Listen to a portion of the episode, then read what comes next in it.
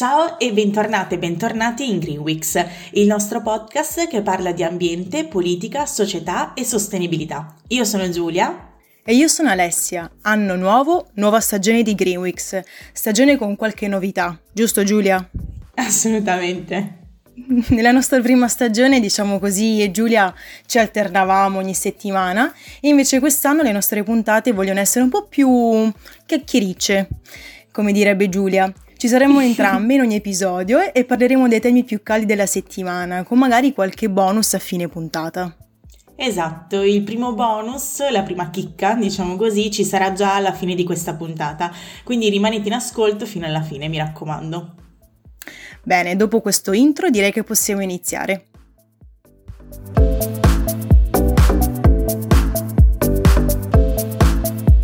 Non potevamo iniziare questa nuova stagione senza parlare di nucleare. Perché? Perché l'ultima notizia è arrivata dall'Unione Europea nel 2021 e che ha scosso parecchi Paesi membri. Esatto, proprio così. Infatti nelle ultime, diciamo proprio ultimissime ore del 2021, la Commissione europea ha mandato ad ogni Stato membro la bozza della nuova tassonomia per gli investimenti verdi. Ma cos'è la tassonomia? Una specie di elenco delle fonti energetiche considerate sostenibili e proprio in questo elenco fa la sua prima apparizione il nucleare. Esatto, e forse è proprio l'aggettivo sostenibile il perché di tutto sto casino, se si può dire casino. E eh dai, dillo Giulia, va. ecco, tutto sto casino nasce dal fatto che è difficile associare o comunque non siamo forse abituati ad associare il nucleare a qualcosa di verde, di sostenibile. Diciamo che molti dei Paesi membri la pensano proprio così. Ad esempio Spagna e Danimarca hanno già dichiarato di non essere assolutamente d'accordo, in Austria la ministra dell'Ambiente ha minacciato di fare causa alla Commissione, la Germania invece è abbastanza spaccata perché i Verdi parlano di greenwashing da un lato, invece membri della stessa coalizione hanno ringraziato la Commissione per questa decisione. Il paese invece dove la notizia è stata accolta proprio da una grande festa è la Francia, perché la Francia era proprio la promotrice di questa iniziativa, cioè di inserire il nucleare nell'elenco delle fonti di energia sostenibile. Tra l'altro sempre la Francia ha appena iniziato la presidenza di turno dell'Unione Europea e quindi questo aiuterà molto l'approvazione nuova, delle nuove linee guida. Sì, diciamo che è ancora una bozza e nei prossimi giorni ci saranno le consultazioni degli Stati membri e anche di un gruppo di esperti e se tutto andrà come previsto l'atto verrà adottato entro la fine del mese. Precisiamo però che i tempi sono comunque molto lunghi perché dopo che l'atto sarà adottato il Parlamento e il Consiglio europeo avranno ben quattro mesi per decidere. Esattamente, eh, quello che si dice in giro a Bruxelles più che altro è che la proposta passerà e sarà adottata, eh, più che altro perché è difficile raggiungere il numero per opporsi. Eh, gli stati che sono contrari devono arrivare a rappresentare il 65% almeno della popolazione europea.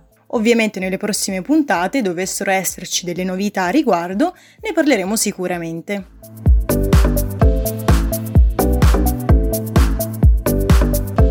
Torniamo in Italia e purtroppo non per una bella notizia. Per l'ennesima volta infatti è stata sfregiata la Scala dei Turchi, che si trova nella tua Sicilia, Ale. Esattamente, in provincia di Agrigento si trova questa scogliera bianchissima che ha appunto la forma di una lunga scala e che periodicamente purtroppo viene presa di mira dai vandali, diciamo chiamiamoli così, e viene ovviamente rovinata. Questa volta sono stati presi dei sacchi di intonaco rosso e buttati sulla roccia. Siccome pioveva, la polvere si è sciolta e si è impastata poi con l'acqua, l'umidità e ha proprio colorato di rosso la scala. Da qui si capisce che era un atto premeditato e anche ben organizzato, perché prendersi la briga di andare a comprare dei sacchi di intonaco rosso, caricarli fino alle scale, non è una cosa di 5 minuti. Leggendo le ultime notizie sembrerebbe che i volontari che si sono subito messi a disposizione per riparare al danno eh, siano riusciti a cancellare le macchie rosse. Il problema è che per colpa di gente come quella che ha deturpato la scala dei turchi, queste zone verranno chiuse al pubblico, ai turisti, proprio per evitare che vengano rovinate, impedendo però al resto delle, delle persone di poterne usufruire. Esatto, come per esempio è successo alla Maddalena e la spiaggia stava poco a poco scomparendo perché ogni turista che andava a visitarla si portava a casa un sacchetto oppure una bottiglietta con della sabbia rosa dentro, solo che alla fine non c'era più sabbia e infatti adesso non si può andare più quando si vuole, eh, ci sono degli ingressi contingentati, moltissimi controlli e così via.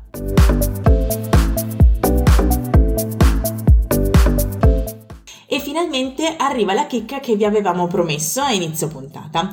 Vogliamo parlare anche noi di un film che sta spopolando, che è nella top 10 dei film di Netflix ed è Don't Look Up. Non ci saranno spoiler, lo promettiamo, anche se non è che ci sia una trama molto complicata o colpi di scena. Ecco, ci tengo a fare una precisazione prima di iniziare. Per farvi capire quanto noi ci sacrifichiamo per questo podcast, neanche fosse il podcast di Barbero, vi dico che oggi Alessia ha rinunciato a un pomeriggio intero di studio in piena sessione d'esami per vedere Don't Look Up e parlarne ora insieme a noi. Diciamo che per i nostri numerosi spettatori farei questo e altro, ovviamente. Numerosissimi.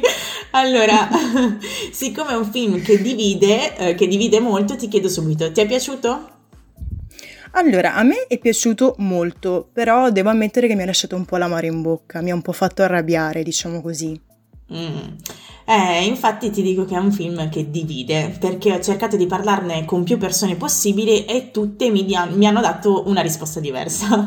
per esempio, a mio zio Armando non è proprio piaciuto il film. Salutiamo lo zio di Giulia, ovviamente. Ciao, zio Armando. Ciao zio, grazie che ci ascolti sempre.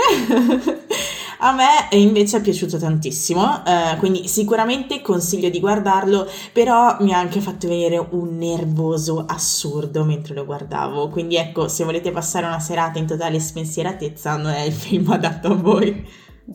Esatto. Inoltre anche il Corriere della Sera l'ha definito il film dell'anno e sotto certi punti di vista potrebbe anche esserlo, secondo me. Addirittura, secondo Alessio, è considerato una parodia della nostra società, portata all'estremo, e devo dire che condivido molto il suo pensiero. Ecco, ne approfitto allora per salutare anche Alessio, perché sennò se la prende, quindi ciao Alessio. Sì, esatto. Ciao Alessio. Allora, eh, diciamo che parlandone anche per esempio con una mia amica, nonché coinquilina, la Sara, eh, lei oltre al riferimento della crisi climatica ci vede un forte riferimento alla pandemia, a come inizialmente è stata gestita dalla politica. Però credo mh, anche che più che capire se parla della pandemia o della crisi climatica oppure di entrambe, dobbiamo ragionare sul fatto che effettivamente parla soprattutto di noi cittadini, i cittadini del 2021-2022, della politica e poi poi ovviamente del mondo del giornalismo. Proprio su questo um, ci sono delle scene dove viene mostrata l'analisi degli algoritmi legati alle notizie. Se gli algoritmi dicono che non ci sono abbastanza like, quella notizia viene automaticamente scartata, anche se, come appunto nel caso di Don't Look Up, è essenziale per la salvezza dell'umanità. Esatto, le persone cercano comunque di fuggire dalla realtà e anche dai problemi, ed è quello che succede spesso anche con le questioni ambientali. Ad esempio, nonostante i vari allarmi delle Nazioni Unite che invitano a ridurre le emissioni di CO2 per salvare sia il pianeta ma anche i suoi abitanti, spesso e volentieri le persone ne prendono atto ma non adottano alcun cambiamento perché pensano che le loro azioni non possano influenzare la comunità. Certo, eh, le considerano problematiche molto lontane dalla loro quotidianità, però c'è anche da dire che se prima forse gli effetti dei cambiamenti climatici noi non li vedavamo con i nostri occhi, ehm, ormai in realtà quasi quotidianamente li vediamo e li subiamo. Quando in un giorno scende la pioggia che invece dovrebbe cadere in un mese intero, quando nel Mediterraneo si crea un uragano per la primissima volta. Insomma, i cambiamenti climatici ci sono, sono qua e li possiamo vedere con i nostri occhi.